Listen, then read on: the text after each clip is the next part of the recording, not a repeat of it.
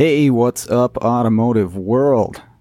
Welcome to the Automotive Diagnostic Podcast. I've got another tech tip for everyone today. These tech tip episodes, just as a reminder, are nice, quick, short little bits of information, not full episodes.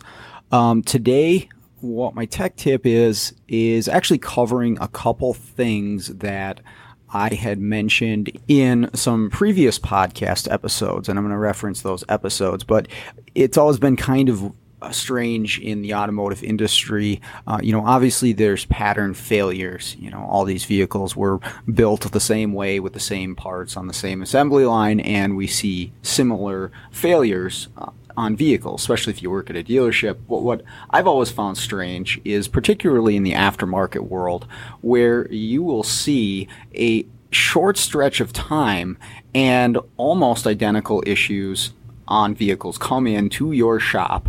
And again, in a short stretch of time, a week or two, you see 3 or 4 of the same problem on the same vehicle. And this might be more common at a dealership, obviously, but in the aftermarket world, I always think, what are the odds that this would happen when we work on all makes and models? And I think back to one of the earliest times I experienced it, and it was early in my career. I was working at a shop, and I think I did like 6 General Motors truck fuel pumps in about a week's time. Now, obviously, we did GM fuel pumps all the time. It's a very common failure on those trucks, but I was just doing one right after another. And again, this is an aftermarket shop. We work on all makes and models, and we're just getting fuel pump after fuel pump. And I remember looking out in the lot, and we had 2 black Suburbans that were parked right next to each other. Could have been the exact same truck, and they both needed fuel pumps at the same time. Just thought that was very strange. Who knows? Maybe there was some bad gas somewhere at a local gas station there. But I've always noticed that. And the 2 things that I'm going to bring up today actually are very closely related to 2 vehicles that I had diagnosed earlier this summer. So the first one that I'm going to mention here is ambient temperature sensors on Ford vehicles. And I don't have the exact range for this, but I believe it's safe to say starting around the 2010 or 11 and going up to at least around 2015. Again, I can't say for sure this covers all of those vehicles, and it may cover more, but the 2 vehicles that I experienced this on recently were 2013 Fords. One was an Escape, and if you want to reference that episode to get all the details on that case study, it is episode number 30 for the podcast, where I diagnosed a Ford Escape. And I mentioned some things. We went through a diagnostic with the ambient temperature sensor, and I had some difficulty resetting what the vehicle perceived as the ambient temperature, even after I had repaired the problem. And I went through and I ended up figuring out a way to reset that. But I also experienced this recently on a 2013 Ford Fusion. Okay, so slightly different vehicle, but the platform on how they operate their computers and how the vehicle looks at the ambient temperature sensor is the same. And this was a simple repair. They had done some work to the front bumper at some point, and they had damaged the wiring for the ambient temperature sensor. And so it was a pretty easy diagnostic. Okay, let's fix this wire. The challenge became after the repair.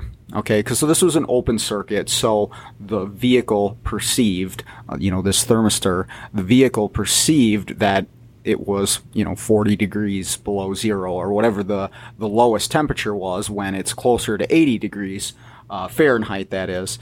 And even after the repair, you can go into the PCM, because the ambient temperature sensor feeds into the powertrain control module, the engine control module. And you can go into the data stream, and you can see that it's been repaired. Okay, we completed the circuit, and so now it's reading, 80 degrees or whatever the actual outside temperature is. And it shows you that in the PCM.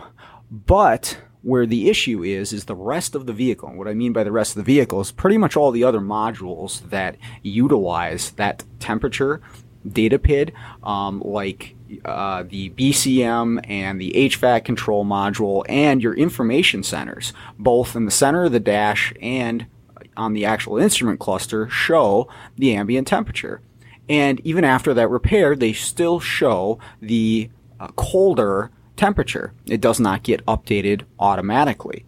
And this was a challenge because I always like to confirm the repair. And until you actually do this, the AC compressor won't run, because if it thinks it's 40 below, it's obviously not going to turn on the compressor. Even though, again, that data pit in the PCM says the correct temperature, the message that the PCM is broadcasting out to the rest of the vehicle on the network does not change for whatever reason. And this might be something where they intentionally are slowing the update so you don't get wild swings in ambient temperature. I'm not exactly sure the reasoning behind it. I'm not an engineer by any stretch of the imagination, but I do see the effects of what they've done with the programming here. So here's what you can do if you run into this situation. All right. One thing that you can do is disconnect the battery, and on both sides, the positive and negative, and you can do a capacitive discharge. Now, you're probably going to have to do this for about 5 minutes, and that is going to drain all the reserve memory out of pretty much everything on the vehicle, and that should basically start everything from scratch, and it's going to update that data PID throughout the vehicle, not just in the PCM. But there is another option here. Honestly, some of these batteries are a pain to get to on these Fords. They're tucked up underneath the firewall, and it's just a little bit of a pain. There's another way where you don't even have to necessarily open the hood. If you go into your PCM, okay, so you're in the scan tool, you're connected to the engine control module.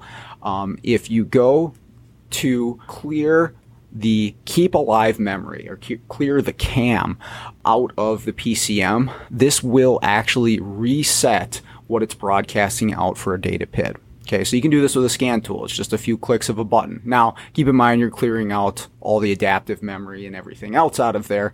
But if your goal is to get that data PID updated to the rest of the vehicle, this will work. Okay, so just a tip for you in case you run into this on this Ford and you want to get this thing up and running and verify. In my case, both cases, the complaint was the AC compressor was not working. Of course, it read the wrong temperature on the dash, but they wanted their AC working, and I wanted to confirm that the AC compressor would function, so I had to reset the keep alive memory in order for that to happen. So again, if you want more details on the actual case study on that Escape, check out episode number 30. All right, my second topic that I've run into a couple times recently, this one was kind of odd because it was very, very similar to the BMW that I ran into in episode 35. I had a BMW with a parasitic draw. And what we ended up finding on this BMW was that there was a tiny piece of cardboard or paper wedged underneath the window switch for the passenger rear. Well, it was on the master switch on the driver's door, but the actual window that switch was for the passenger rear. Anyways, that was showing the footwell module in that BMW that someone was trying to roll up that window. Okay, that switch is being pulled up consistently, and what that did was it prevented the footwell module from actually going to sleep. And we need the modules to go asleep so that there's not a draw on the battery.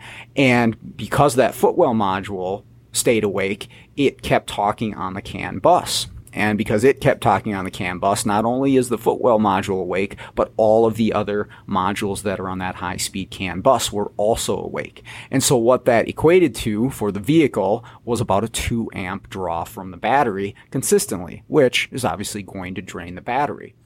So by fixing the position of that switch, an input to a module, we were able to get rid of the draw. And if you want to hear the whole case study and me struggling my way through it, again, that's episode number 35. So check that out. But I ran into another vehicle. Now, this is a completely different vehicle from the BMW. This is actually a Dodge Journey. Okay. And this Dodge Journey I was called in for to replace the instrument cluster. And they told me over the phone, they said, hey, we've got a parasitic draw. We've determined that it's the instrument cluster. Can you come in and program a new one or adjust the mileage, whatever needs to be done on it? I said, sure. But I told him on the phone, just because I had gone through this BMW and I was thinking, I was like, I bet you it's not the instrument cluster. Now, sometimes I don't tell shops that, but I actually used to work with a guy who's a service manager here, and I'm trying to help him out as much as I can. I told him, I was like, just don't tell your tech he's wrong, but have them double check it because it's probably not the instrument cluster. Well, they decided that it was the instrument cluster. They called me in, and I'm looking at this thing, and I can tell almost right away from the codes that I see in this thing, or a specific code, that it's not going to be the instrument cluster. And so I told him, I was like, well, you want me to check this out just to be sure? And I hate going in and trying to second guess someone's diagnostic. That's not what I'm all about.